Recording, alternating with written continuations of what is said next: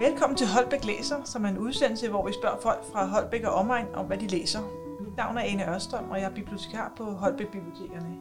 I dag har jeg besøg af Elisabeth Adefeldt Lavvig, som er personlig assistent for Jussi Adler Olsen. Krimikongen kan jeg nok godt kalde ham. og velkommen til, Elisabeth. Tak skal du have. Og først kunne jeg godt tænke mig at høre lidt, hvad dit job som øh, personlig assistent for Jussi går ud på. Bare kort. Hvis man skal sige det meget kort, så er det at prøve på at øh, spare, spare hans tid, sådan, så han kan bruge det på noget andet. Ja. Øh, så alt, hvad jeg kan gøre, som øh, er opgaver, jeg kan, jeg kan tage fra ham, øh, giver ham mere tid til at skrive. Ja. Og så kan man gå i dybden, men øh, det har vi ikke tid til. Nej, nej. men spændende i hvert fald. Men øh, jeg vil jo spørge, som jeg altid gør, hvad læser du for tiden? Jamen, øh, jeg læser, øh, jeg har altid gang i flere ting, når jeg, jeg, jeg arbejder i København, og øh, jeg læser lydbøger på vej frem og tilbage. Ja. Og i øjeblikket der har jeg så gang i en øh, jamen, biografi, er måske så meget sagt, fordi det er en helt slægtshistorie om familien Romanov, øh, Tsar-familien, Ja. øh, som giver et fantastisk billede af 400 års russisk historie, og egentlig også europæisk historie. Det synes jeg er fantastisk. Ja. Og øh, nu arbejder jeg i, i krimibranchen, kan man sådan set sige. Øh, så jeg er i gang med at læse, øh, eller det er konstant, øh, krimier, for at følge med i, hvad der sker. Ja. Og i, jeg er lige startet på Sarbledels Den tavse enke. Den glæder jeg mig meget til. Jeg er meget stor fan af Sarbledel. Som jo også er sådan lidt, lidt lokal. Det er jo, det er jo nemlig. ja. Så det er meget dan, eller hvad hedder det, nordiske krimier, du læser, eller, eller dansk? Jeg er også glad for især engelske krimier. Okay, ja. Øhm, har du en bog, som er med til at sætte dig i din retning? Altså, nu kan man sige, at du har jo også en fortid med, altså inden for forlagsverdenen. Jeg har arbejdet inden for forlægsverdenen faktisk hele tiden. Hele tiden, ja. Øh, og øh, i, i høj grad med rettigheder.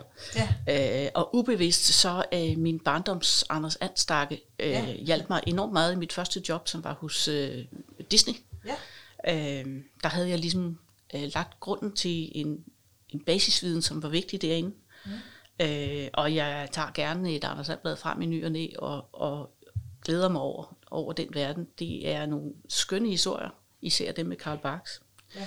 Ja. Øh, hvis man skal være mere seriøs, øh, så var der en bog, som øh, var stor for mig, da jeg læste den. Øh, og det er en bog af James Michener, meget gammel bog, som Ja. ja. hedder The Novel. Og den øh, beskriver forlagsverdenen øh, i, i forskellige afsnit set fra forfatterens side, fra forlæggerens side, fra redaktørens side. Mm.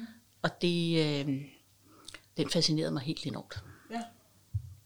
Okay, spændende. Og et, øh, hvad hedder man sige, et anbefaling om, at vi alle sammen burde læse et med Anders Sand. Helt klart. Helt klart, ja. Eller i det hele taget tegneserie. Det, det, er, er, ja. øh, det kan noget. Det kan noget, det er, øh, det tager ikke så lang tid at læse. Det er øh, for, for folk, der begynder at læse, altså børn og, og, og måske også for øh, folk, der har Danmark, dansk som, som andetsprog. Ja. Ja. Der er det en fantastisk tilgang til at, at få øh, egentlig et rigtig godt ordforråd. Ja. Øh, kvaliteten af oversættelserne øh, er rigtig, rigtig god. Ja. ja. Øh, er der en bog inden for dit fag, altså forlaget, man kan sige det, som du vil sige, at den bør man have læst, hvis man vil arbejde? Jeg er så vanvittigt heldig, at, at forlagsverdenen kan man faktisk ikke uddanne sig til. Nej. Der, du kan ikke gå ind og, og tage en uddannelse i det. Man kan blive bibliotekar, ja. øh, som er en specialiseret viden, og som en fantastisk uddannelse nu om dagen, fordi øh, man lærer blandt andet research på et højt plan. Men, men selve forlagsverdenen, man kan ikke øh, tage et kursus og blive redaktør. Man kan Nej. ikke tage et kursus og, og, og blive øh, redaktionsassistent. Så mit anbe, min anbefaling, det er sådan set at, at, læse så meget som muligt. Ja. Og både godt og skidt, for man lærer det hele. Ja. ja. Godt råd. øhm, har du en bog, du har læst for at imponere andre? Det har jeg faktisk ikke. Det har du ikke, nej. øh, for mig har det altid været lysten. ja. Øh, det har... Øh, jeg har altid været glad for at læse. Det har givet mig nogle dejlige oplevelser. ja. Øh, jeg har øh, været i den mærkelige situation, netop fordi jeg arbejder i forlagsbranchen, at jeg samtidig er blevet betalt for at læse en bog. Ja. Fordi jeg en overgang lavede stikordsregister. Ja. Og øh, og en af de bøger, som jeg lavede stikordsregister på, det var en biografi om Marie Antoinette af Antonia Fraser. Ja. Øhm, og øh, det var en oversat bog, og de ville så have stikordsregister på dansk. Og der fandt jeg fejl i den engelske register, fordi øh, der var øh, flere generationer i samme familie, og det havde de bare blandet sammen og smidt under den samme reference. Og egentlig så skulle de deles i hver sin generation, og det synes jeg egentlig var fantastisk, jeg kunne lave, finde fejl i det. Ja. Øhm, og igen, lysten driver værket. Ja. Har du en skjult læselyst, ligesom kokken, der er på vej hjem og spiser en hotdog? Eller?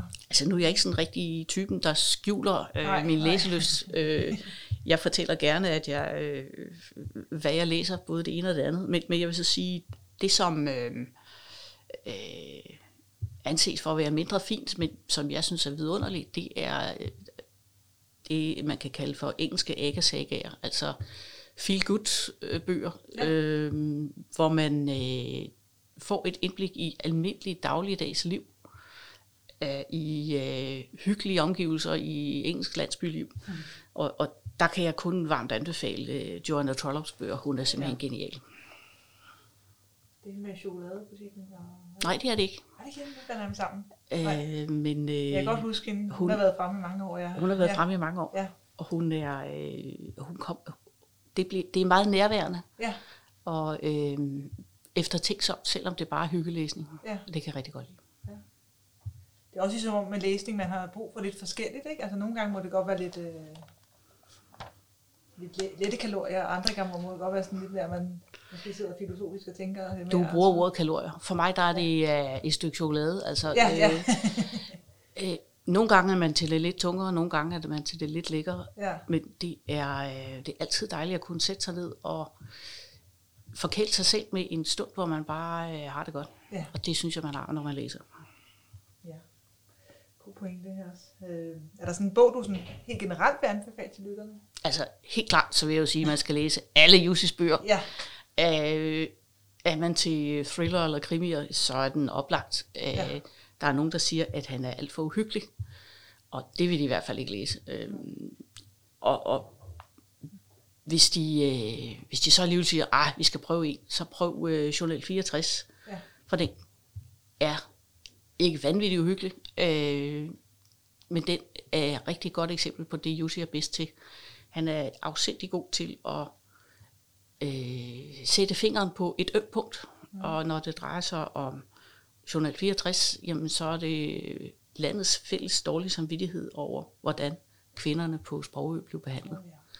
ja. Øhm, men hvis man læser alle Jussis bøger, så er der en eller anden uret, som bliver bragt frem, Ja. som øh, man kan tænke over. Øhm, og det er faktisk det, jeg rigtig godt kan lide ved hans bøger. Det er, at det er ikke bare en krimi, han vil noget med dem.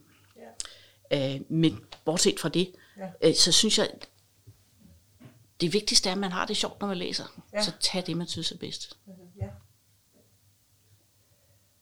Er der en bog, som du vil anbefale til dig selv, eller en bog, du ønsker at læse, som der står på din liste? Jeg har rigtig mange Ja. øh, bøger på listen.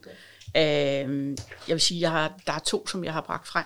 Øh, den ene, det er øh, biografien om Christian den anden, Ja, som øh, historikeren Lars Biskov, han har skrevet. Øh, jeg tror, det er sådan en, øh, en, en bog, der kommer til at stå i mange år, som et, et øh, standardværk om øh, hele den periode, øh, som, øh, hvor der faktisk er kommet nye ting frem om. Og det, øh, den skal jeg absolut have læst. Og så øh, er jeg øh, meget til biografier i det hele taget, og der er der en øh, øh, selvbiografi skrevet af en, der hedder Catherine Graham, øh, som øh, ejede Washington Post. Øh, det var hende, der var øh, ejer af avisen, og med til at bestemme, at øh, journalisterne, der afslørede Watergate, fik lov til at skrive om det. Øh, Wow. Hende vil jeg meget gerne læse. Øh, Hendes biografi vil jeg meget gerne læse. Det er, hun satte hele sin egen personlige økonomi og avisens overlevelse øh, ind på at, at få afsløret den. Og det synes jeg er dybt imponerende, og en fantastisk person, som, som jeg gerne vil lære noget mere om. det kan man da tale om at, at satse noget. Lige præcis. ja, ja. Jamen, tusind tak for anbefalingerne, som hermed er givet videre. Og tak fordi du vil være med. Selvfølgelig. Og God så- læselyst. Ja, god læselyst derude, og vi lyttes ved.